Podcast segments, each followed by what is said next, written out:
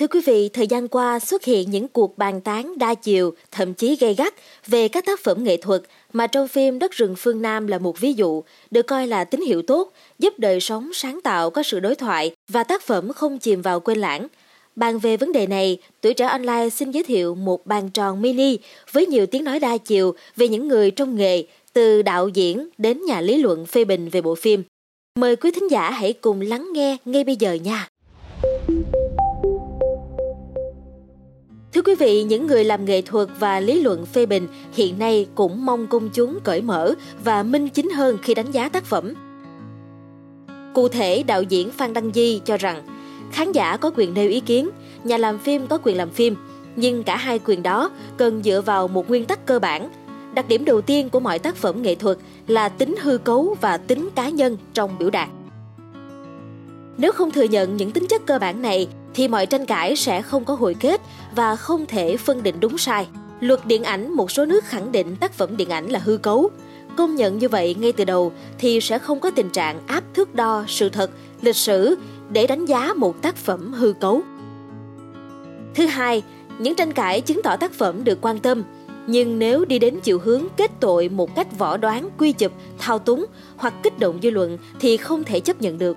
Nó ảnh hưởng rất xấu đến sự sáng tạo của nghệ sĩ, tác động tiêu cực đến nền điện ảnh cả về tinh thần, kinh tế lẫn sức cạnh tranh.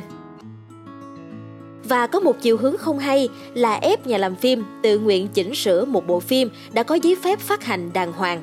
Như vậy, những người thao túng dư luận sẽ nghĩ là họ có quyền tác động gây áp lực đến sáng tạo của người khác – Nhà quản lý cần đứng trên lập trường vững chắc để phân định đúng sai, lên tiếng khi cần thiết để đời sống sáng tạo điện ảnh được lành mạnh và những nhà làm phim cảm thấy được bảo vệ. Bên cạnh đó, theo tiến sĩ Hồ Khánh Vân, giảng viên Đại học Khoa học Xã hội và Nhân văn Thành phố Hồ Chí Minh, thì theo lý thuyết tiếp nhận, khi một tác phẩm ra mắt, khán giả luôn có một chân trời chờ đợi. Thông thường thì sẽ có 3 trường hợp xảy ra. Một là khán giả thất vọng, hai là khán giả hài lòng và dạng thứ ba là tác phẩm vượt quá chân trời chờ đợi. Có thể vì hay quá, vượt qua kỳ vọng hoặc là mới lạ quá khiến họ chưa đón nhận được, cần có thời gian để giải mã và hiểu tác phẩm hơn. Khi nào văn học nghệ thuật còn sống sẽ luôn còn có những trường hợp như thế. 200 năm qua, truyện Kiều của Nguyễn Du đã đi qua một cung đường tiếp nhận mà đâu phải lúc nào cũng bằng phẳng. Hiện nay, tác phẩm được ghi nhận là kinh điển của Việt Nam – nhưng trong quá khứ, truyện Kiều có lúc bị vùi dập, bị cho là vô giá trị, là một dâm thư. Đó là tín hiệu tốt khi công chúng quan tâm và tiếp nhận, chứ không quay lưng, thờ ơ, cho thấy đời sống văn học nghệ thuật đang thở, đang sôi động. Nếu chỉ có độc thoại hoặc không ai buồn cất tiếng thì rất buồn tẻ, đáng báo động, có thể dẫn đến cái chết của những tác phẩm. Đến một lúc nào đó, xã hội sẽ có cái nhìn tương đối phù hợp với giá trị thực của tác phẩm – cần có thời gian bởi xung quanh tác phẩm luôn có nhiều yếu tố chi phối, văn hóa, chính trị, giáo dục, xã hội. Bên cạnh đó, chúng ta cần đối thoại trên tinh thần tôn trọng và bình đẳng, tránh quy chụp, vùi dập, bóp méo và xuyên tạc, dùng những thứ ngoài nghệ thuật để nói về nghệ thuật. Ngoài ra, giám đốc nhà hát cải lương Việt Nam, nghệ sĩ Triệu Trung Kiên, ông nói rằng khi bàn về sáng tạo, rất khó để đưa ra giới hạn, điểm dừng vì còn tùy thuộc rất nhiều vào từng hoàn cảnh cụ thể, tài năng nghệ sĩ và cả khả năng tiếp nhận của công chúng. Công chúng lại chia ra nhiều tầng lớp, bộ phận, lứa tuổi khác nhau nữa, không dễ gì thỏa mãn được tất cả. Nhưng công chúng là khách hàng tiêu thụ sản phẩm văn hóa nghệ thuật. Trước khen chê của công chúng, nghệ sĩ nên bình tĩnh để soi xét đúng sai, nhìn lại mình và nhìn lại người – nếu họ nói đúng thì mình điều chỉnh, rút kinh nghiệm. Ngược lại, nghệ sĩ cũng hãy tôn trọng ý kiến đó như tôn trọng bất cứ sự đa dạng nào trong xã hội.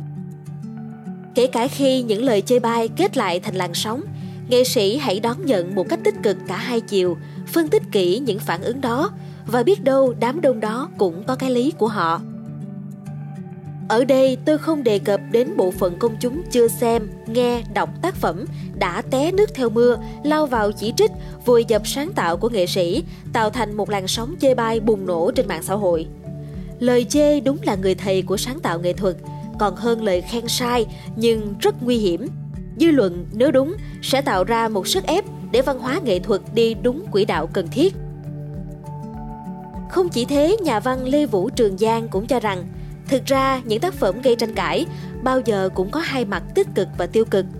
Một tác phẩm ra đời được công chúng đón nhận, đánh giá, kể cả những quan điểm trái chiều, cũng chứng tỏ tác phẩm không bị lãng quên.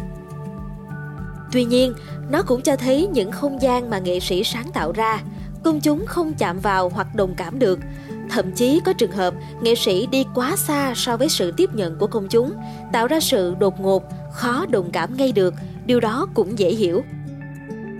Một tác phẩm văn học nghệ thuật muốn sống được phải có công chúng. Cũng qua sự đánh giá tác phẩm của công chúng, nghệ sĩ hiểu tác phẩm của họ hơn.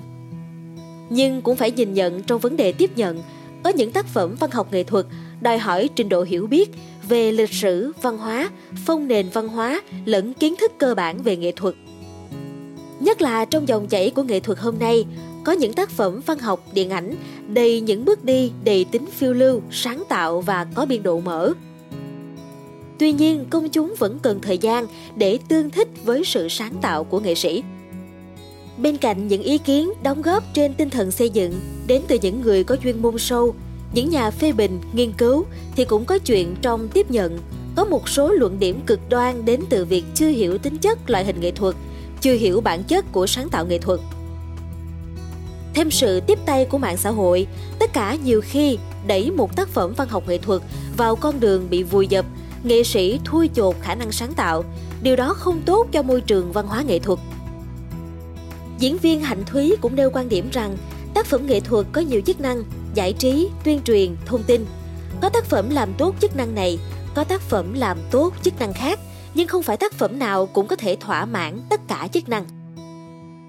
Tác phẩm làm ra bằng sự tâm huyết chỉnh chu có thể phù hợp với người này nhưng không phù hợp với người khác. Khán giả hãy xem các tác phẩm ấy với con mắt minh chính hơn để đừng áp đặt cá nhân và chủ quan. Có tình trạng nhiều người đang xem phim qua những review, qua status trên Facebook, qua lời kể của người khác. Đôi khi người ta chỉ gãy ra một chi tiết để chê, nhưng với người nghe thì chi tiết đó lại là cả một vũ trụ. Bạn có quyền khen chê, nhưng hãy xem phim bằng con mắt của chính mình. Xin cảm ơn quý thính giả đã lắng nghe số podcast ngày hôm nay. Đừng quên theo dõi để tiếp tục đồng hành cùng với podcast Báo Tuổi Trẻ trong những số phát sóng lần sau.